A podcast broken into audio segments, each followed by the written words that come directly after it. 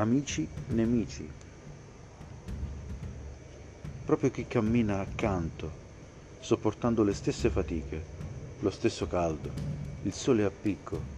e la pioggia battente, il vento sferzante, il freddo notturno e la notte delle difficoltà, le giornate di grandi pressioni e quei pochi momenti di vera gioia o serenità